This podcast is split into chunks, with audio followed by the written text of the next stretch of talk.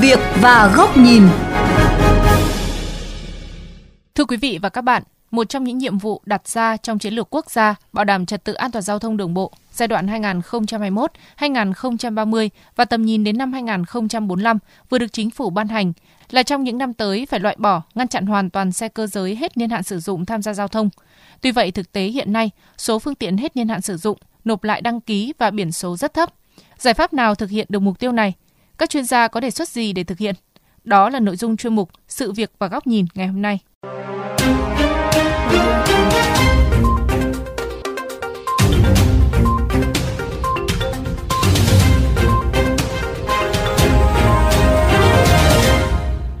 Thưa quý vị, theo Cục Đăng kiểm Việt Nam, hiện cả nước có gần 220.000 xe hết niên hạn sử dụng, trong đó có hơn 16.600 chiếc hết niên hạn từ tháng 1 năm 2020. Ông Đặng Trần Khanh, Phó trưởng phòng kiểm định xe cơ giới, Cục Đăng kiểm Việt Nam cho biết, hàng năm, Cục Đăng kiểm Việt Nam đều thống kê số lượng xe hết niên hạn sử dụng gửi về Ủy ban An toàn Giao thông Quốc gia, Cục Cảnh sát Giao thông và các địa phương. Năm 2016, Thủ tướng Chính phủ đã có chỉ thị 29 kiểm soát những xe đấy rồi mà giao trách nhiệm cho từng bộ ngành và quan trọng nhất giao trách nhiệm cho địa phương. Đăng kiểm đã chủ động rất là nhiều, làm hơn cả nhiệm vụ được giao rồi. Thống kê và gửi chính sách với địa phương, các lực lượng tuần tra kiểm soát rồi báo cáo ủy ban đưa lên trang web của cục. Sau khi có danh sách từ Cục Đăng kiểm Việt Nam, cũng có những địa phương vào cuộc quyết liệt để thu hồi phương tiện hết niên hạn sử dụng. Chẳng hạn ở Hà Tĩnh, việc thu hồi xe hết hạn được giao thành chỉ tiêu thi đua cho từng cán bộ, công chức, viên chức ở địa phương. Ở Quảng Ninh, sau khi đăng kiểm thông báo danh sách, Ban An toàn Giao thông tỉnh sẽ thông báo cho Công an tỉnh và các địa phương để vào cuộc thu hồi. Về điều này, ông Nguyễn Thanh Tùng, nguyên tránh văn phòng Ban An toàn Giao thông tỉnh Quảng Ninh cho biết. Quảng Ninh là gì là thông báo lại cho công an và yêu cầu công an tỉnh chỉ đạo công an các địa phương thông báo luôn từng chủ phương tiện một yêu cầu công an của các địa phương từ cấp huyện đến cấp xã là phải thu hồi Tuy vậy, ở một số địa phương, tỷ lệ xe hết niên hạn sử dụng thu hồi đạt tỷ lệ khá thấp. Cụ thể tại Hà Nội, đến năm 2020, có thêm hơn 1.600 xe ô tô hết hạn sử dụng. Song trong 2 năm 2018 và 2019, thành phố chỉ thu hồi biển số và đăng ký của 3 phương tiện.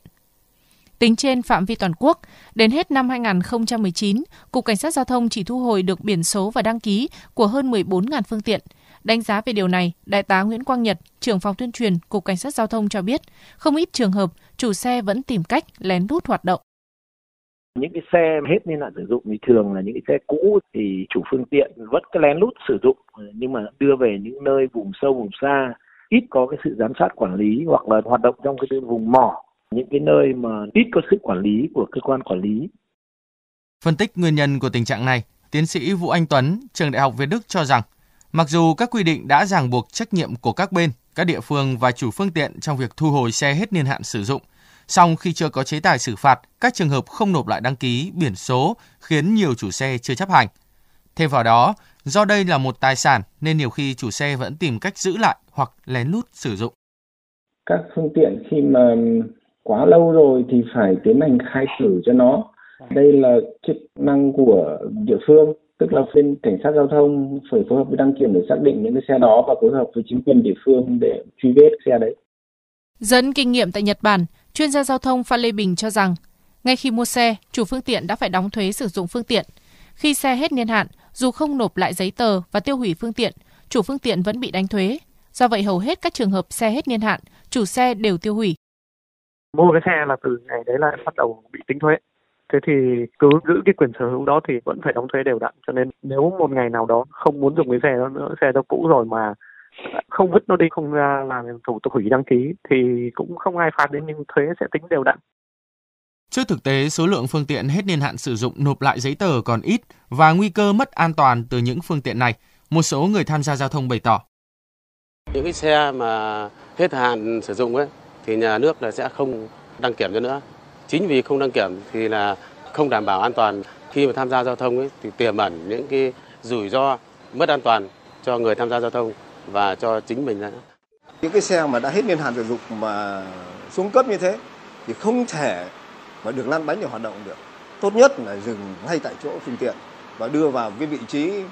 nghiêm cất, chứ không nên đưa ra để hoạt động bất cứ một hình thức nào.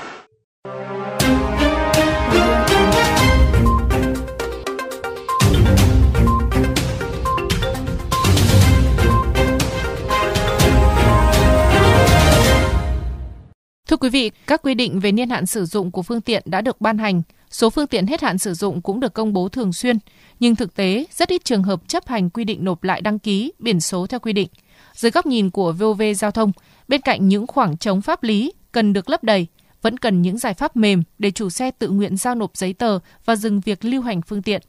Mời quý vị và các bạn đến với góc nhìn này của VOV Giao thông qua bài bình luận với nhan đề Không chỉ dừng lại ở chế tài. Theo quy định hiện hành, xe cơ giới hết niên hạn sử dụng không được phép lưu hành. Chủ phương tiện phải nộp lại giấy chứng nhận đăng ký, biển số và kiểm định cho cơ quan chức năng. Nhưng tính chung cả nước, chưa đầy 10% phương tiện hết niên hạn sử dụng chấp hành quy định này. Nghị định số 100 của Chính phủ quy định xử phạt vi phạm hành chính trong lĩnh vực giao thông đường bộ và đường sắt quy định phạt tiền từ 4 đến 6 triệu đồng và tịch thu phương tiện với người điều khiển xe ô tô quá niên hạn sử dụng tham gia giao thông. Như vậy, chưa có chế tài ràng buộc đối với các trường hợp chủ phương tiện quá niên hạn sử dụng nhưng không nộp lại các giấy tờ theo quy định. Điều này dẫn đến tình trạng rất nhiều trường hợp chủ phương tiện hết niên hạn sử dụng vẫn giữ nguyên tình trạng của phương tiện, không nộp lại chứng nhận đăng ký, biển số xe. Sự việc chỉ nóng lên mỗi lần xảy ra những vụ tai nạn giao thông liên quan đến phương tiện hết niên hạn sử dụng. Và thông thường, những vụ tai nạn giao thông liên quan đến những phương tiện này thường rất nghiêm trọng.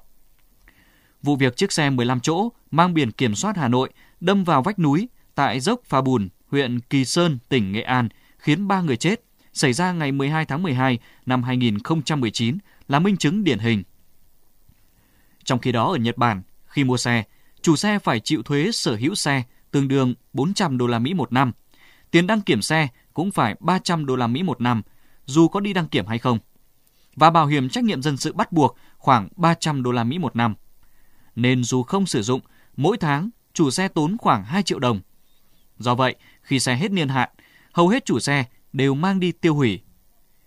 Ở Việt Nam, không những chưa áp dụng thuế sở hữu, mà chiếc xe còn là tài sản, là phương tiện mưu sinh. Việc phương tiện hết niên hạn sử dụng là một câu chuyện,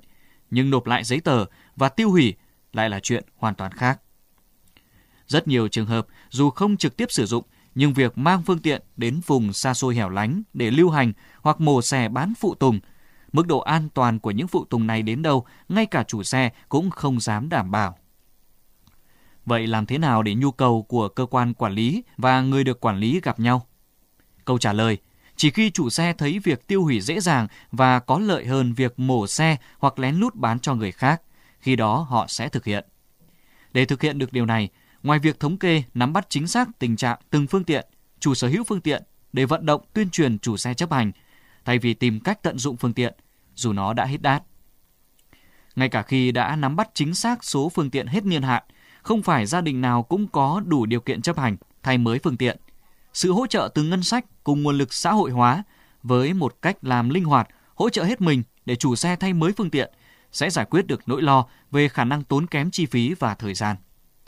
Khi chủ xe thấy rằng việc tiêu hủy phương tiện dễ dàng và có lợi hơn so với những rủi ro khi lưu hành phương tiện hết đát, lúc đó chế tài mới phát huy hiệu quả, không còn những chiếc xe hết đát vẫn lưu thông hay loay hoay trong việc tìm cách quản lý.